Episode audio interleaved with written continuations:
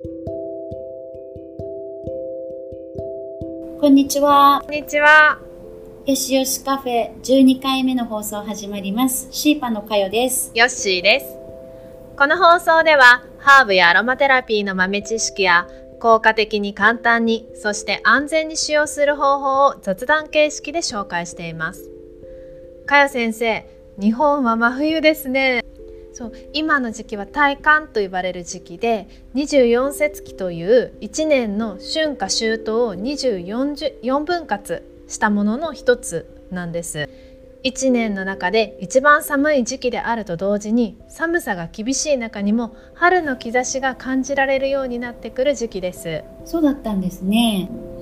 例えば春分と秋分は現在はいろんな事情があって正確な日とは若干前後しているようですが祝日ともなっているので馴染みがあるかもしれません。また第6回の放送で冬至とフルーツポマンダーにも出てきた冬至も24節気の一つです。でもうすぐすると2月になると立春になり春が始まります。寒さの峠は過ぎ春への準備が進む時期です。ああ、全くあまり意識したことがなかったですね。そっか、24節気っていうのがあるんですね。元はね2600年前の中国の気候に基づいて作られたものなので若干ね日本の気候とはズレが生じるんですけれどもだいたい今が一番寒い時期と言われている時期だそうですもう少しすると立春ということで厳しい寒さもあと少しなんですね。そうですね。あと少しすればだんだん暖かくなってくるはずです、うん。ということで今回のテーマは冷えた体にホットワインです。1年で一番寒さの厳しいこの時期にホットワインで体を温めようということです。確かにホットワインは体を温めてポカポカしますので今の時期はいいですね。そうなんです。今の時期にぴったりの飲み物なんです。今回の内容は1ホットワインとは。2ホットワインのいいところ。3ホットワインおすすめのブレンド紹介。です。では早速始めましょう。1ホットワインとは。簡単に言うとワインにスパイスを入れて温めて飲むものです。あ、ずいぶん大雑把ですね。うん、トワインって言われるんですけど、はいこれ和製英語らしいですね。あのドイツではグリューワイン、フランスではバンショー、イギリス、まあ英語なんですけどもマイルドワイン、スウェーデンではグロッグ。これらはですね、まあ割とクリスマスの定番の飲み物になっているようです。ワインにフルーツをつけるサングリアってありますよね、はいそれをまあ温かくしたようなものになります、えー主に使用されるスパイスはシナモン、クローブ、ナツメグ、アニス、カルダモン、ローリエなどがまあ代表的なものですね。フルーツもリンゴ、オレンジ、レモン、ライム、イチゴいろんなフルーツがね使われていますね。フォローありがとうございます。ホットワインは古代ローマ時代には存在したようです。ホットワインの体を温める効果に注目してローマの兵士たちが冬のイギリス遠征時に寒さをしのぐために飲んでいたようです。中世の頃にはヨーロッパの人々は健康促進病気の予防として薬の代わりとして加熱したワインとスパイスを飲んでいました。1420年にはホットワイン専用の杯を作るほど上流階級の中で人気になったこともあるようです。金メッキされた銀の杯がドイツに残っているようです。またよしよしカフェの第10回目の放送利尿薬から人気のお酒になったジンのお話でも話しましたがヨーロッパでは水質が良くなかったのでお水の代わりにお酒とミルクを飲んでいたとされています。そのお酒の一つがワインなのですがおさ美味しいワインは貴族たちしか飲めずそれ以外の人たちは酸っぱくてあまり美味しくないワインしか手に入らなかったようでスパイスや蜂蜜を入れて飲んでいたようですフルーツとスパイスはワインと相性がとてもいいですよね血行促進や風邪予防にもなるし、とてもいいですよねそうですね現在ではクリスマスのマーケットにホットワインの屋台が出ていたりカフェで提供されていてそこで体を温めてから家に帰る人もいるみたいですね。日本の甘酒のようなものですよね。えー、そうですね。ホットワイン用のティーバッグだとか、あとはですね、温めるだけの最初から風味付けされたものも瓶に入って売ってあるようですよ。で、カルディでねありますよね日本に、はい、輸入品とかねコーヒーとか売ってるお店ですね。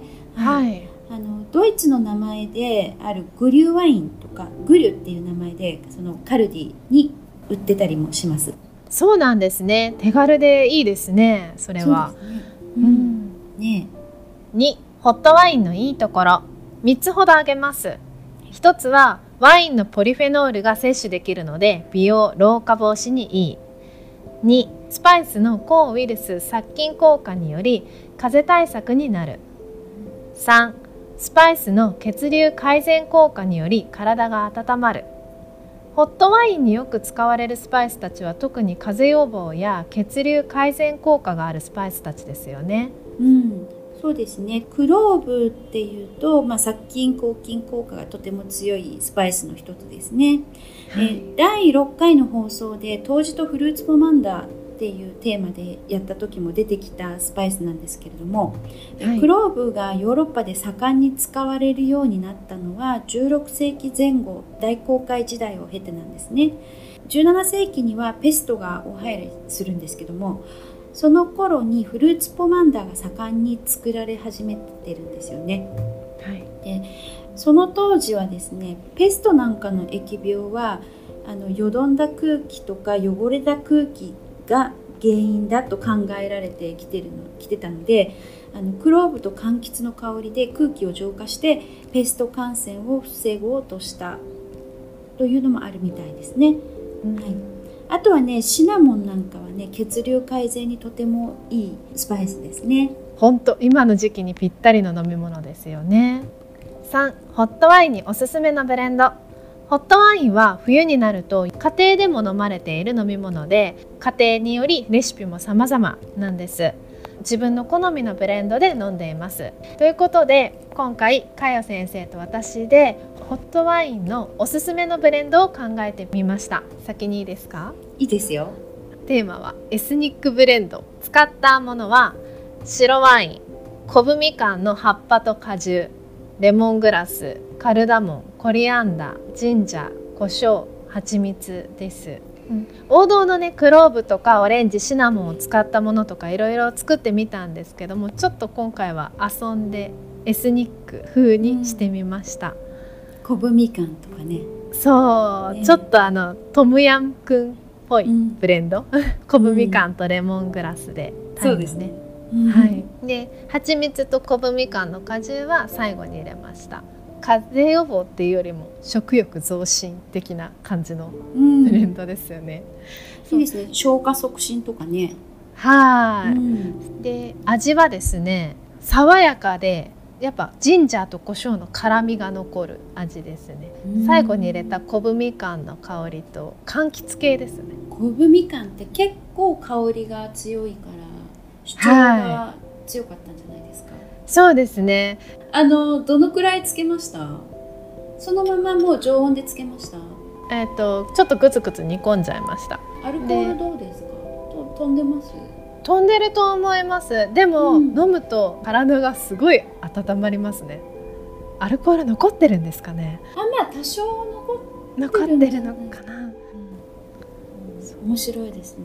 東南アジアっぽいというかタイっぽいというかね。爽やかな飲み物になりました。赤ワインのブレンドとはまたちょっと違った感じです。ではかや先生お願いします。はいそうですね。私はえっ、ー、とさくらさんがね白ワインでやったので一応私はじゃあ赤ワインベースで考えてみました、はい、でテーマはですねまあ今ね寒いんで、えー、血行促進とかむくみを意識したブレンドになりますねはい、はいで、えっ、ー、とね、私はジンジャー、クローブ、えー、シナモン。ちょっとこれ、ここね、まで普通なんですけど、それからまあジュニパーベリー。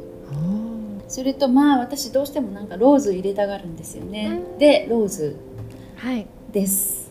はい、いいですね、なんか。はい、あのワインのタンニンにローズのタンニンをまた加える的なのへえジュニパーベリーもなんかいいですね。そうですね。ちょっとジンっぽい匂いがするのかな、うん、まあおしっこたくさん出るし。あとタンニンのあの収斂効果で、まあ、腸の動きも活発になると思います、はい、そうですね、うん、冬はむくみますもんねなんだかんだ。そうですね。まあワインはもう安いものでいいですよね、さくらさん、ね、そうですね、うん、なんなら2日目のワインとかでもいいですよね。まあ先生は余ることないかもしれないんですけど。あんまないですね。はい。余っちゃったワインなんかはホットワインにしてもいいかもしれないですね。こうやってまあ冬の楽しみって結構いろいろありますよね、はい、そうですね、うん、まあハーブとかスパイスをね操れるようになるとこういうことも日常に取り入れて寒さを楽しんでいただけたらいいかなと思いますね。はい、はい、ね。タイもスリランカも基本的に温暖な気候ですが冷房による冷えっていうものがありますよね。ありますね。これって結構厄介ですよね。自分で温度調節できないしそう気づかないうちに冷えてたりするんですよ。でタイ人って結構キンキンに冷やすの好きですよね好きですね。なんか冷えてることがおもてなしの一つだったりみたいなことを聞いたことがあります。ちょっとした贅沢というかそんな感覚なんですかね。かもしれないですね。はい。さらにね今はね感染症対策も必要になってきてますしね。スパイスハーブはねあの強い味方になりますから。ですね。ワインをブドウジュースにして作ると子供と会ったりとかアルコールの苦手な人でも飲めますので、おすすめです。でブレンドにもねあまり決まりがないじゃないですか。こういうのを入れなければならないっていうのもないので自分の好みのハーブやフルーツを好きなように入れて楽しんでみたらいいかなと思います。はい、そうですね。そう赤ワインにラズベリーも美味しかったです。素敵ですね。見た目も可愛いですよね。そうですね、うん、食べちゃってもいいし本当に美味しいです、ね、この放送でシーパやハーブやアロマテラピーに興味が出てきたという方はぜひ概要にありますシーパのインスタグラムやホームページを見てみてください。ハーブやアロマテラピーについてわからないことこの放送でやってほしいことがありましたらぜひお知らせください。なお、よしよしカフェの内容はたくさんの参考資料をもとにお話ししているものですが、精油やアロマテラピーの効果には個人差があり、心身への影響も人それぞれ違いますので、ご使用の際には十分気をつけて使ってくださいね。次回の放送はラベンダーの便利な使い方ベスト5です。それではまた。ありがとうございました。ありがとうございました。